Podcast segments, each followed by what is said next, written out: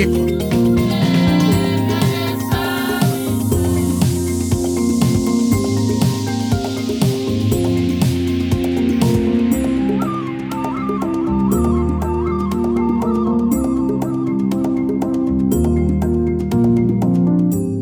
v dejepisnom podcaste Tak bolo dnešnej epizóde vám ukážeme, ako vyzerala Afrika pred niekoľkými desaťročiami, keď z nej odchádzali európsky kolonizátori. Čo sa stalo s obrovskými územiami, neraz bohatými na nerastné suroviny, s obyčajnými ľuďmi a s elitou? Ktorým krajinám sa podarilo stabilizovať situáciu a kde sa naopak dostali k moci despotickí tyrani? S historikom a učiteľom dejepisu Jurajom Jeleňom sa budeme rozprávať o zaujímavostiach zo života Nelsona Mandelu, Idiho Amina či končského diktátora Mobutua. Načrtneme, kde urobili francúzsky či belgickí kolonizátori chybu a na záver odporúčime, čo zaujímavé o Afrike 20. storočia pozerať či čítať. A ako vždy vám dejiny priblížime aj cez fiktívne príbehy obyčajných ľudí. Čiže dnešná téma bude dekolonizácia Afriky a ja by som možno začala rovno tým, eh, že kde to ako keby začalo. Eh, čiže dostaňme sa do nejakého obdobia pred druhou svetovou vojnou. Aká bola vtedy situácia na kontinente? V Afrike v, povedzme v roku 1930 de facto existovali len 4 eh, nezávislé štáty. Všetky ostatné oblasti alebo dnešné štáty boli kolóniami Uh-huh. Drvá väčšina z nich bola francúzske alebo britské, potom v menšej miere belgické a portugalské, ešte čiastočne španielské. Takže mm, reálne, reálne situácia Afrika bola rozdelená na kolónie. Uh-huh. Ako sa to vôbec stalo, že vlastne takmer celá Afrika bola kolonizovaná? Mm, čo tam bolo predtým, kedy tam tí kolonizátori prišli a najmä aké boli ich záujmy? Kolonizácia Afriky začína povedzme v 15. storočí, kontinuálne prejde až do 19. kedy dochádza k takému boju o Afriku a tedy sa rozdelia posledné biele miesta. Pôsobilo to dobre na mape a samozrejme najdôležitejšie dôvody boli ekonomické, to znamená mm. tú krajinu čo najskôr nejak použiť e, cez nerastné súroviny, cez obyvateľstvo. Takže z tohto hľadiska Afrika zohrávala dôležitú rolu.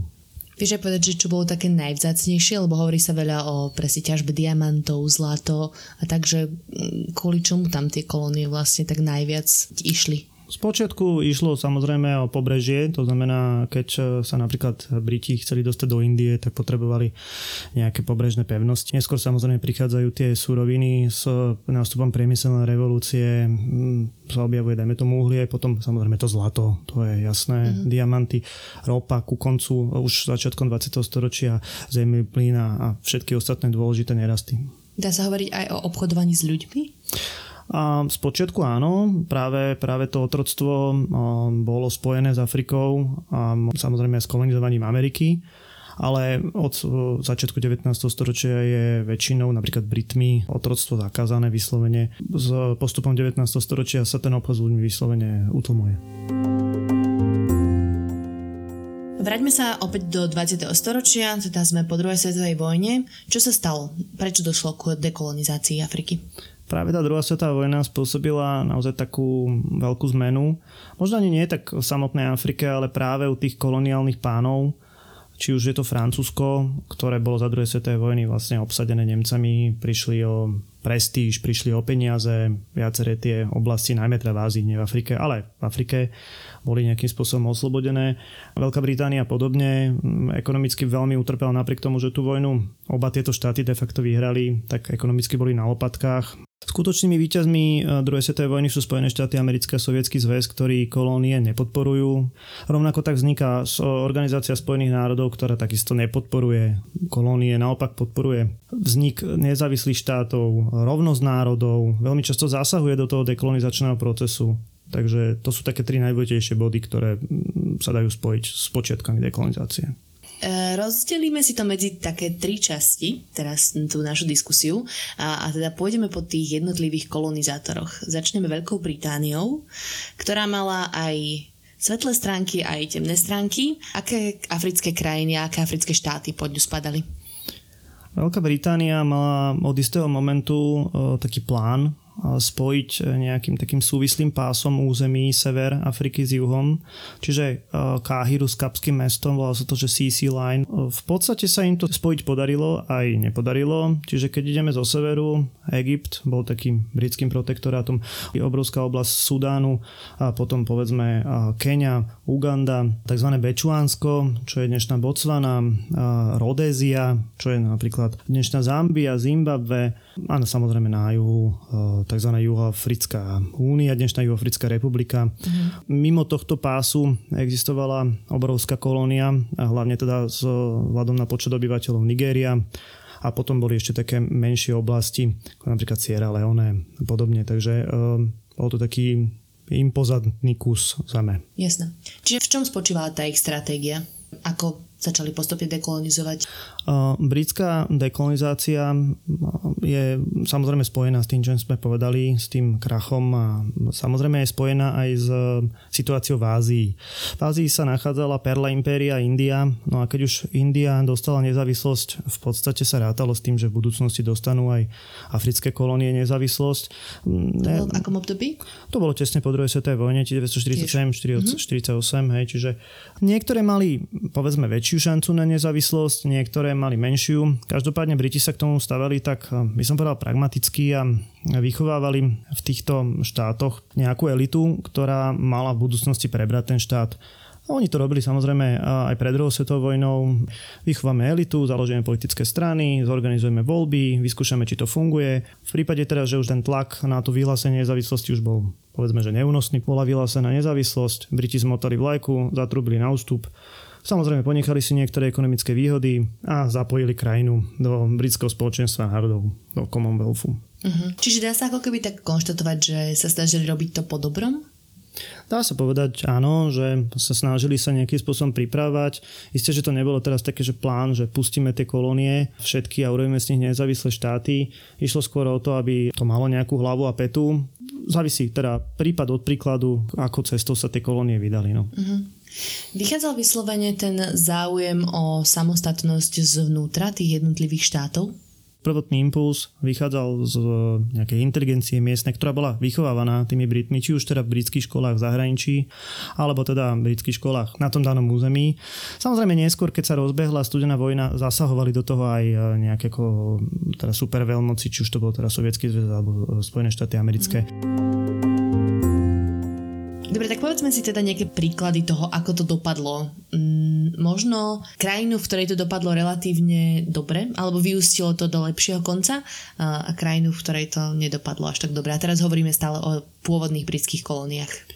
Tak asi najznamejší príklad, aj e, najspomínanejší je príklad e, Južnej Afriky. Ťažko trošku s tou terminológiou Juafrická únia, Južná Afrika, Africká republika, ono sa to tam tak trošku menilo. Budem hovoriť, Južná Afrika mala špeciálny status, patrila medzi staré kolónie s pomerne veľkým e, zastúpením beložského obyvateľstva špeciálnu triedu tvorili tzv. búrovia alebo potomkovia pôvodných holandských kolonistov, ktorí tu boli prví, potom prišli Briti. Uh-huh. A medzi tým je samozrejme to domorodé černovské obyvateľstvo v mnohých, mnohých kmeňoch. Juafrická republika dnešná a Južná Afrika ako taká ako štát je obrovským územím. Je eh, od pamäti multietnická a multirásová samozrejme. Uh-huh. A asi je známy teda príklad, aj to slovičko apartheid, e, že sa práve v Južnej Afrike zrodí. Um, Trošku si ho vysvetlíme, čo to teda znamená. Apartheid e, pochádza z, práve z afrikánštiny, čo je taký mix e, holandštiny a angličtiny povedzme, nazvime to afrikanština. Jasne. A apartheid znamená mm, rasová segregácia.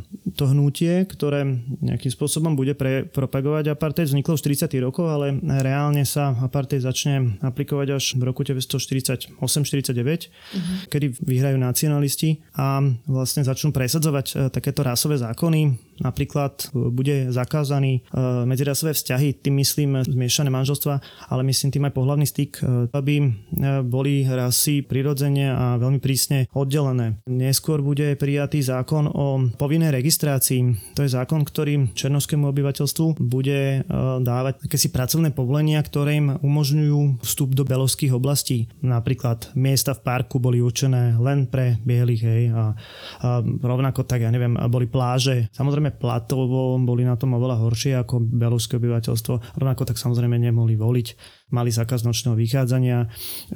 Štát sa ich snažil postupne vysťahovať do vyslovene černovských oblastí, do černovských sídlisk, niekedy zvaných tzv. bantustanov. Uh-huh. A, nejaké getá na okraji. Nazvime to vlastné štáty. Hej. Uh-huh.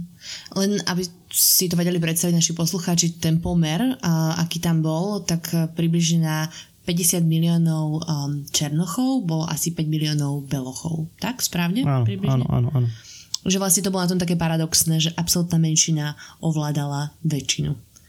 Do čoho to teda vyústilo a kedy sa to zlomilo? Spočiatku sa to černoské obyvateľstvo bránilo uh, už od začiatku 50. rokov skôr takou mierovou cestou, bojkotovali autobusy.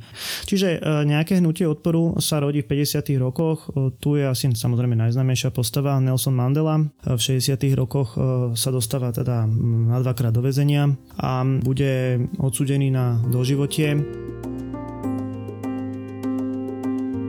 15. júl 1969, denník väzenského dozorcu Daniela Brugera. Prekliaté miesto tento Robben Island. Pfoj. Ale vždy lepšie ho strážiť, ako tu hniť. Bolo strašne teplo, tak som bol rád, že na mňa vyšla služba vo vnútri. Väčšina chlapov vyšla s väzňami do lomu, ja som triedil poštu, kontroloval prídely a nakoniec som mal spísať hlásenie zo služby. Ako vždy som všetky listy pootváral, prečítal a britvou som vyrezal vety, ktoré boli zakázané. Pri obyčajných vrahoch a násilníkoch toho väčšinou nebolo veľa. Politickým často nezostalo skoro nič. Ale tí mali našťastie povolené len dva listy do roka. Keď sa to rozrátalo na chlapa, nebolo s tým veľa roboty. Ako som tak postupne prechádzal poštu, zarazilo ma, že som zazrel Mandelovo meno – ten pes dostal list pred mesiacom a už všetci vedia, že mu nemajú častejšie ako raz za pol roka písať, že to aj tak nedostane. Lenže toto nebol list, ale telegram. Len pár riadkov, preletel som ich očami, Mandelov prvorodený symbol mŕtvy. Ani nie rok od smrti jeho matky. Na konci dňa som písal hlásenie, keď sa chodbou začali šuchtať po celom dni v lome. Dvere som mal otvorené, videl som priamo na chodbu. Keď prešiel popred kanceláriu, skríkol som na ňo. Najskôr nazrel, potom vošiel. V kútiku už mal zasnutú krv, asi mu zas rozrazil papulu niektorý z nepolitických.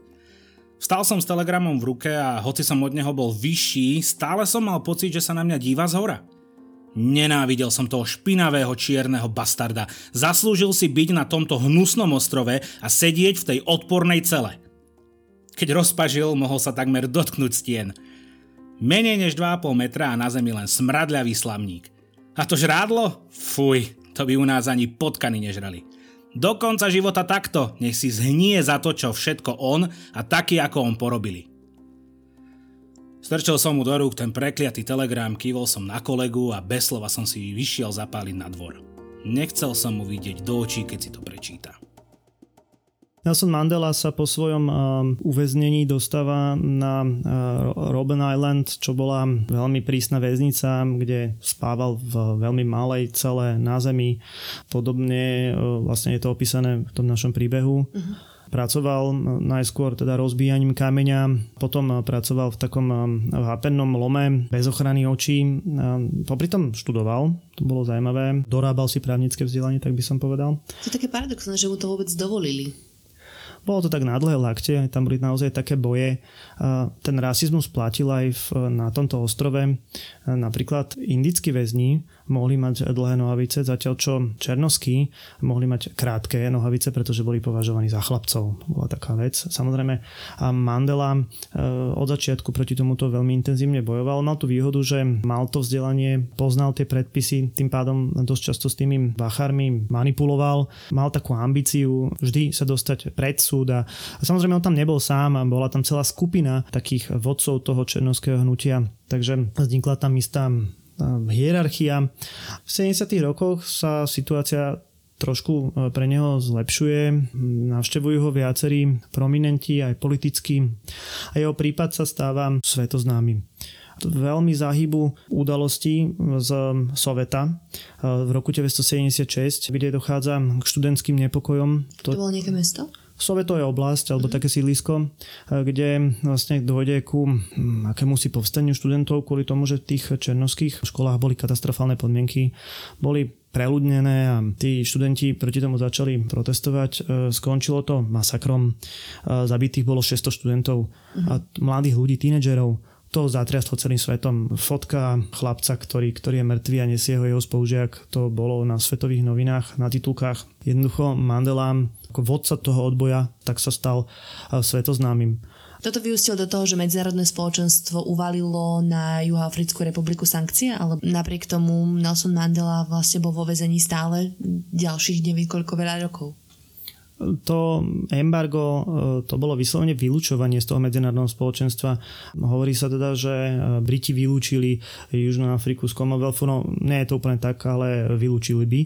Takisto z OSN bolo e, z vážnych športových akcií. Veľmi bolestné bolo napríklad pre Afričanov vylúčenie z také medzinárodnej konfrontácie v rugby juhoafrická vláda, juhoafrický prezident eh, nemusel nejakým spôsobom reflektovať túto medzinárodnú krízu, lebo si to mohol dovoliť. Vlastne Južná Afrika bola vždy závislá od cien zlata a tie boli najmä v 70. rokoch veľmi vysoké, takže mohla platiť za ochranu, mohla platiť robotníkov, mohla platiť rolníkov. V 80. rokoch sa situácia začína meniť a prichádza aj k poklesu a veľmi výraznému poklesu zlata. Ten tlak veľmi výrazný. Od roku 1985 už je mimoriadný stav. Bieloskými štvrťami otriasajú atentáty a tá situácia je prakticky neúnosná. Napokon to teda vyústí do menovania nového prezidenta a to bude Frederick de Klerk. No a teraz prídeme k tomu zvratu, kedy sa budeme rozprávať o tom, prečo to vlastne dobre dopadlo v tej Juhoafrickej republike. A tak čo bol taký ten zaujímavý moment? Frederick de Klerk bude človek, ktorý bol zjavne, zjavne inteligentný, vedel, kam to všetko smeruje a vedel, že musí prepustiť Nelsona Mandelu a ostatných vodcov Černovského hnutia, alebo teda tzv. Afrického národného kongresu, ako sa tá strana volala, tá hlavná strana a to sa aj stane. Naozaj v roku 1990 e, bude tak postupne Mandela prepustený a Frederick de Klerk je taký v tieni. No, málo kedy sa hovorí o ňom, ale viacej sa hovorí o Mandelovi. A napokon teda po referende, myslím referende Beložskom, bude celý apartheid zrušený a budú teda uskutočnené nové voľby. Mandela sa stane novým prezidentom Hm, paradoxne Frederick de Klerk bude chvíľočku jeho podriadeným, to nemohlo robiť dobrotu, takže napokon aj tá spolupráca veľmi rýchlo končí. Je tu obrovské riziko pre tú obrovskú masu Černochov, že budú požadovať odvetu. A to je najväčšie majstrovstvo, za toto by si Mandela si zaslúžil viac tú Nobelovú cenu, za to, že udržal tú krajinu pohromade. Isté, že tam boli eh, nejaké prejavy násilia, ale že nedochádzalo k tým odvetám a pomohli mu majstrovstvo sveta v rugby. Po dlhých, dlhých rokoch eh, mohla juhoafrická reprezentácia nastúpiť eh, na majstrovstva sveta s tým ešte, že dostala tú čest organizovať uh-huh. a oni ich vyhrali. Eh, čo ten národ absolútne spojilo. Je to taký pekný príklad, ako ten šport môže, môže spojiť. Samozrejme, nebola to jediná vec, ale Mandelovi sa v skutočnosti podarilo zabezpečiť ten prechod moci z rúk bielej menšiny do rúk väčšiny Černochov v podstate mierovou cestou. Prejdeme teraz k ďalšej krajine, ktorá tiež spadala pod britské impérium a to je Uganda, ktorá teda bude viac príkladom toho, ako to nevyšlo. Ako sa teda v Ugande vyvíjala situácia? Uganda získala nezávislosť e, v rámci takého roku Afriky, e, čo sme zatiaľ nepovedali, ale teda rok Afriky je 960. Jedným z nových štátov bola aj Uganda.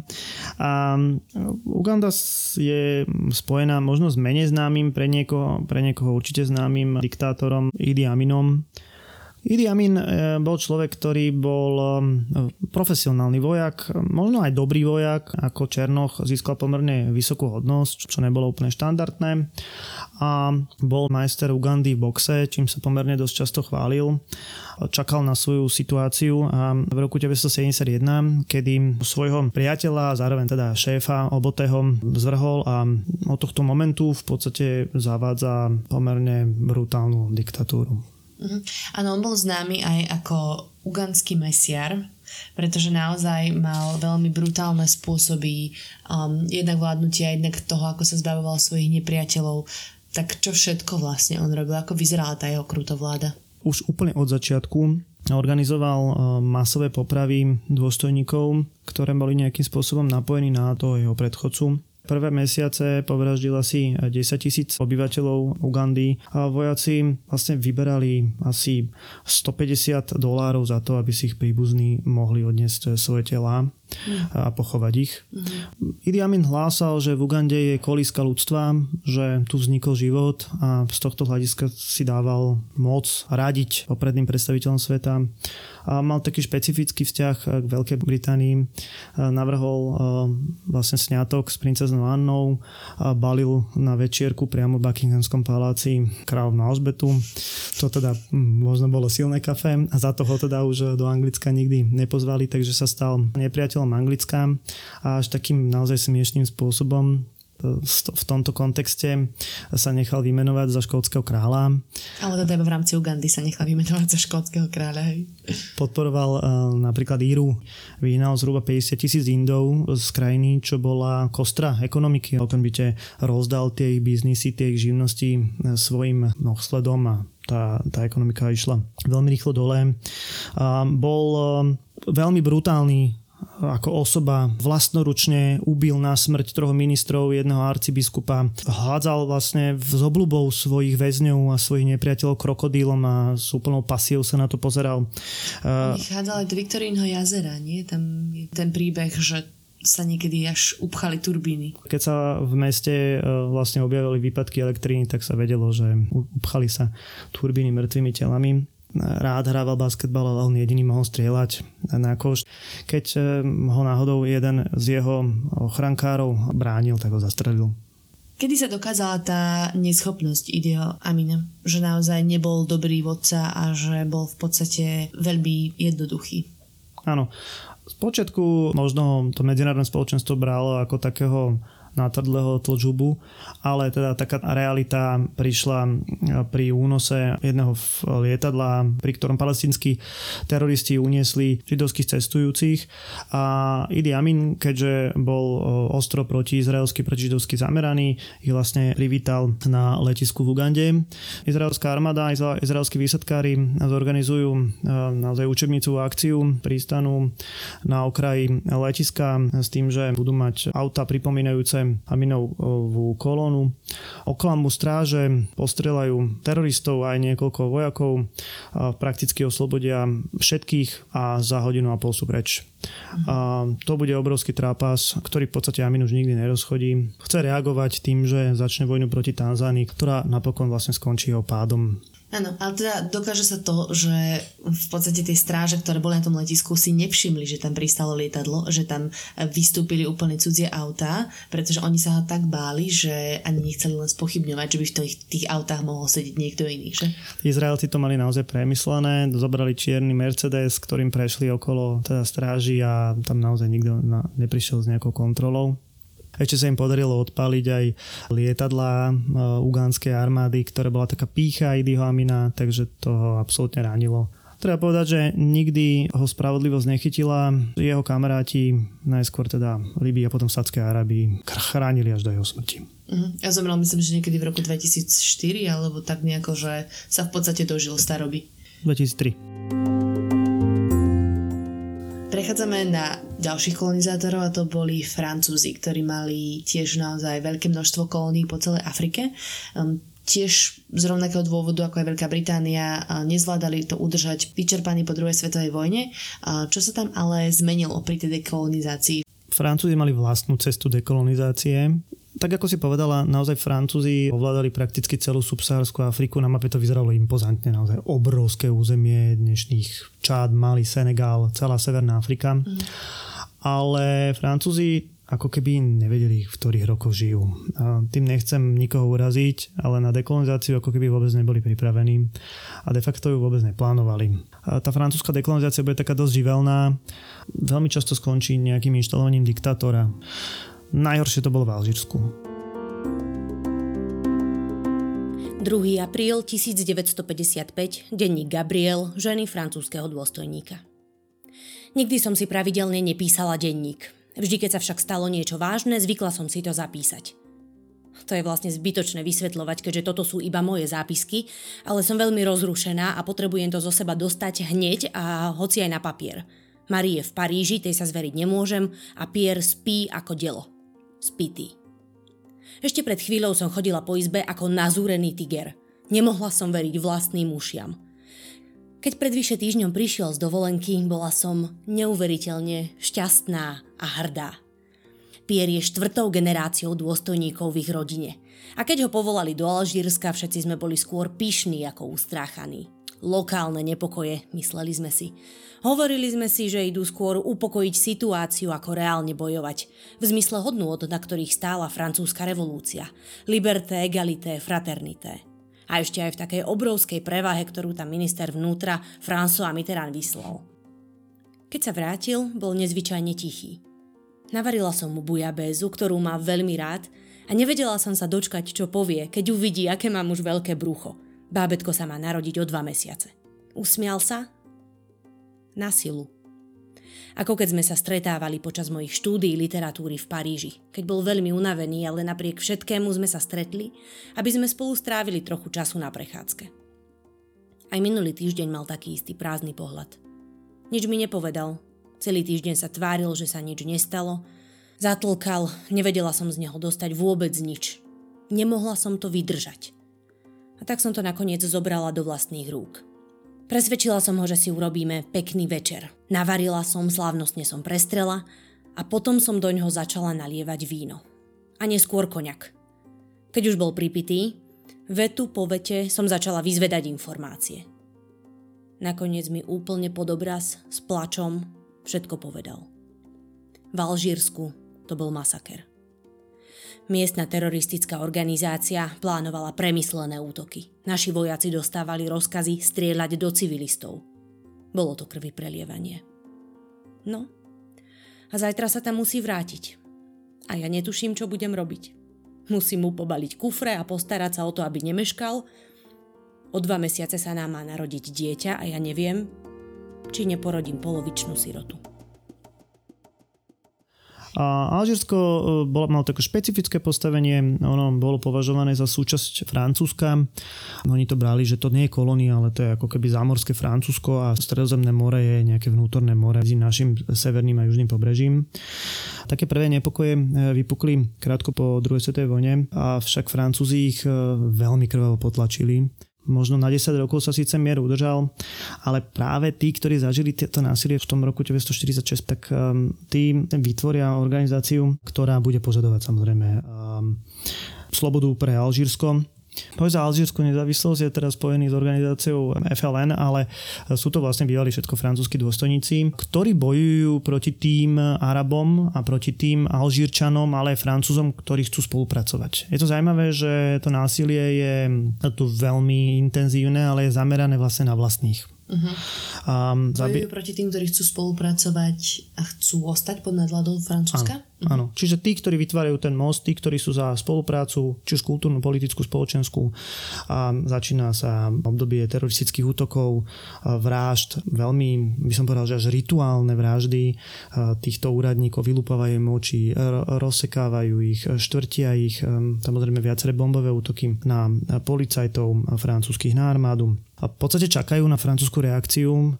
Francúzi spočiatku chcú ukázať akúsi zmierlivú takú kultúrnu stránku, napokon dojde eh, tzv. filipeskému eh, masakru, kde povstalci rozsekajú 37 ľudí takým brutálnym spôsobom, že deťom rozbijú hlavy o kameň a mm. ženy rozparajú a jedna tam bude tehotná a tie rozparajú plot. No, absolútne beštiálnym spôsobom.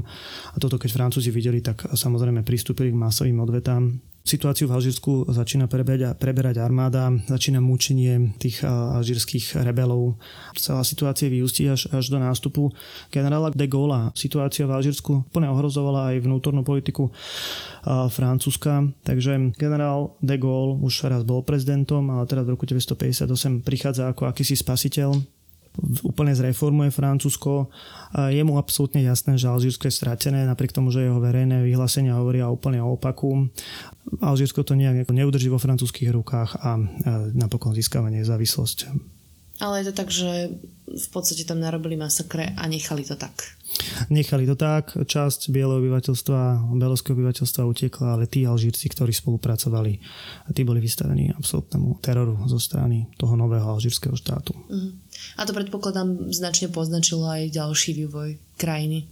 Takisto sa tam vlastne dostane k moci diktátor. Aj tie vzťahy alžírsko-francúzske budú dosť dlho zlé. To nás privádza vlastne k tretiemu kolonizátorovi, čo je Belgicko, ktoré v podstate veľmi podobným spôsobom konalo v Kongu. Teraz hovorím o Demokratickej republike Kongo, čo je naozaj obrovské územie v Afrike. Teda tam ten vývoj tiež nebol veľmi jednoduchý a pozitívny naozaj je to obrovské územie väčšie ako západná Európa. A obrovské množstvo nerastných súrovín, ktoré by stačilo bez problémov na základné potreby pre obyvateľov.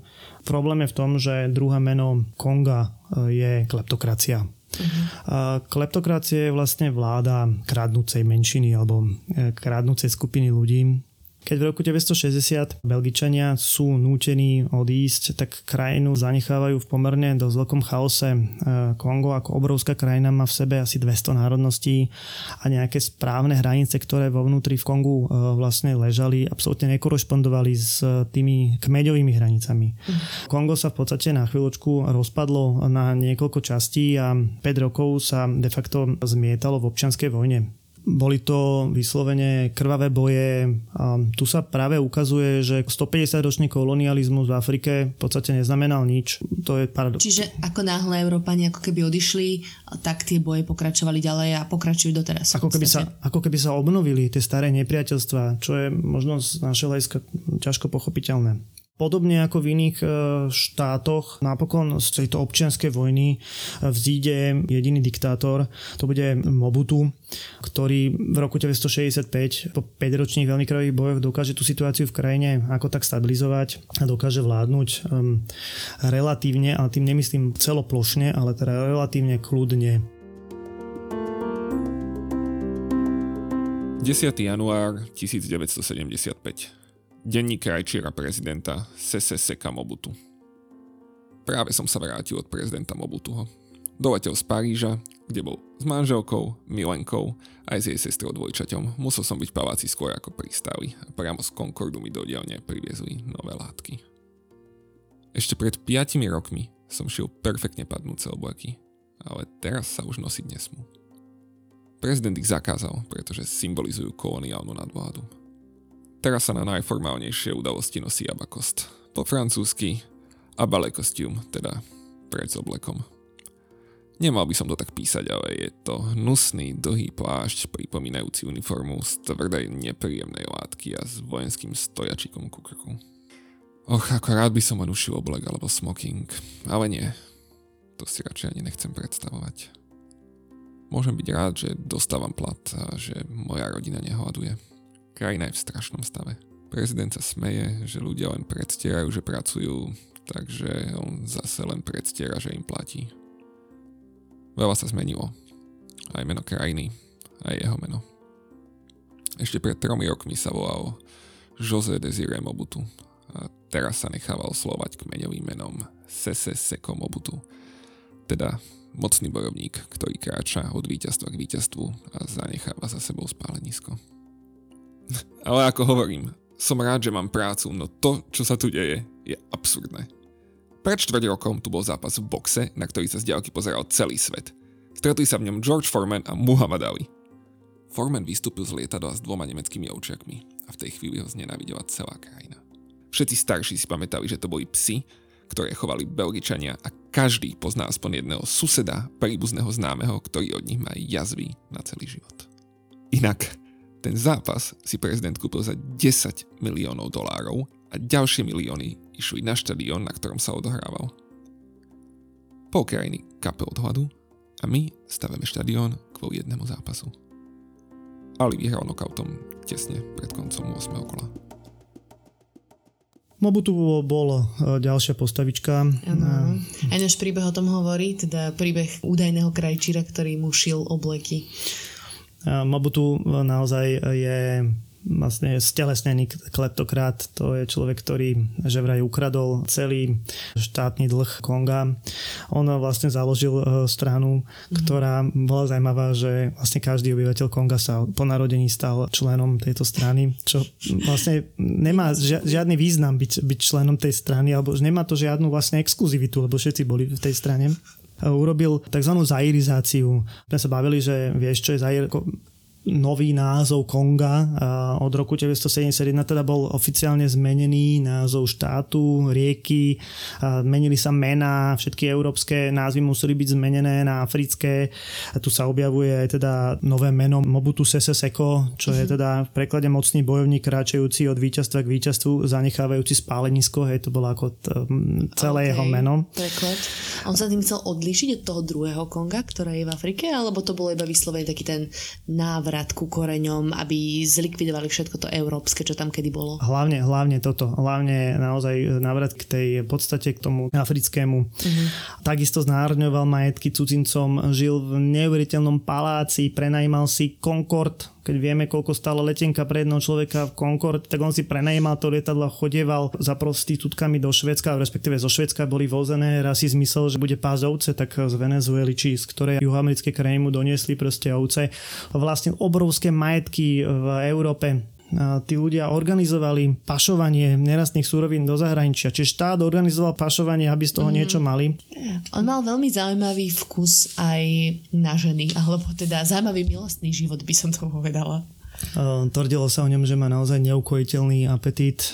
Mal manželku, ktorá mala dvojičku a, a že vraj teda s nimi bývala a bola kedykoľvek k dispozícii. Uh-huh. Rád sám seba nazýval Leopard, nosil tú leopardu čiapku. Že... Áno, na každej jednej fotke mal leopardiu čiapku. A teda uh, spomínal si aj, že spával s manželkami všetkých svojich ministrov, Aby, keďže bol áno, líder. Teda, áno, áno, áno. Samozrejme tá, ten kult osobnosti tam bol obrovský v televízii, teda ho prezentovali, že lieta na oblaku a že teda všemocný sám seba povyšoval do najvyšších vojenských hodností, bol polný maršál a podobne. Uh-huh. Samozrejme dohnala ho jeho politika.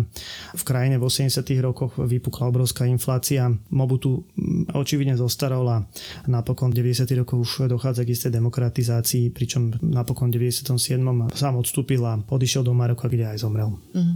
Ale teda bohužiaľ Demokratická republika Kongo doteraz je naozaj vo veľmi zlom stave, tie boje tam stále prebiehajú a aj napriek tomu, že sú tam tie modré barety, jednotky OSN, tak je to relatívne veľmi nebezpečná krajina. Takto na záver uh, si dnes dáme popkultúrne odporúčania, pretože toto je naozaj taká téma, jednak životného Osuna Mandelu, príbeh tých diktátorov, ktorí sa objavili v Afrike, že o tom bolo natočených veľa filmov a napísaných mnoho kníh, tak by ste chcela poprosiť o nejaké odporúčania tvoje osobné. A keď si spomínala Nelsona Mandelu, tak on má naozaj veľmi dobré pamäte. To je tá dlhá cesta k slobode. Je to asi taká 800-stranová brožúrka. To si to predal. Také, také čítaničko, ale, ale nie, nie, naozaj veľmi dobre sa to číta. Je to taký uh, román, určite odporúčam z tých filmov Posledný škótsky král, to je o Idi Aminovi a je to taký, povedzme, hollywoodský key, ale zároveň eh, relatívne dobre zvládnutý film z také tej odbornejšej literatúry. Um, historik Martin Nekola napísal takú knižku, ktorá sa volá, že diktátori Čierneho kontinentu, kde sú vlastne všetci diktátori Afriky po druhej svetovej vojne. Je to veľmi zaujímavé čítaničko. Dozviete sa, že tých pacientov tam bolo naozaj eh, dosť. Mm, a my sme teda spomínali dvoch. My sme spomínali dvoch, no ale naozaj je ich teda požehnanie keď už sme sa bavili o Mandelovi, ešte určite je um, Invictus, film práve o tých uh, rugbystoch juhoafrických, takže tak. No. E, mne ešte prišlo na um Operácia NTB, to je to letisko, ktoré je v Ugande, kde sa vlastne diala tá operácia s izraelskými špionmi. Takže ešte to by som možno pridala do tohto výberu.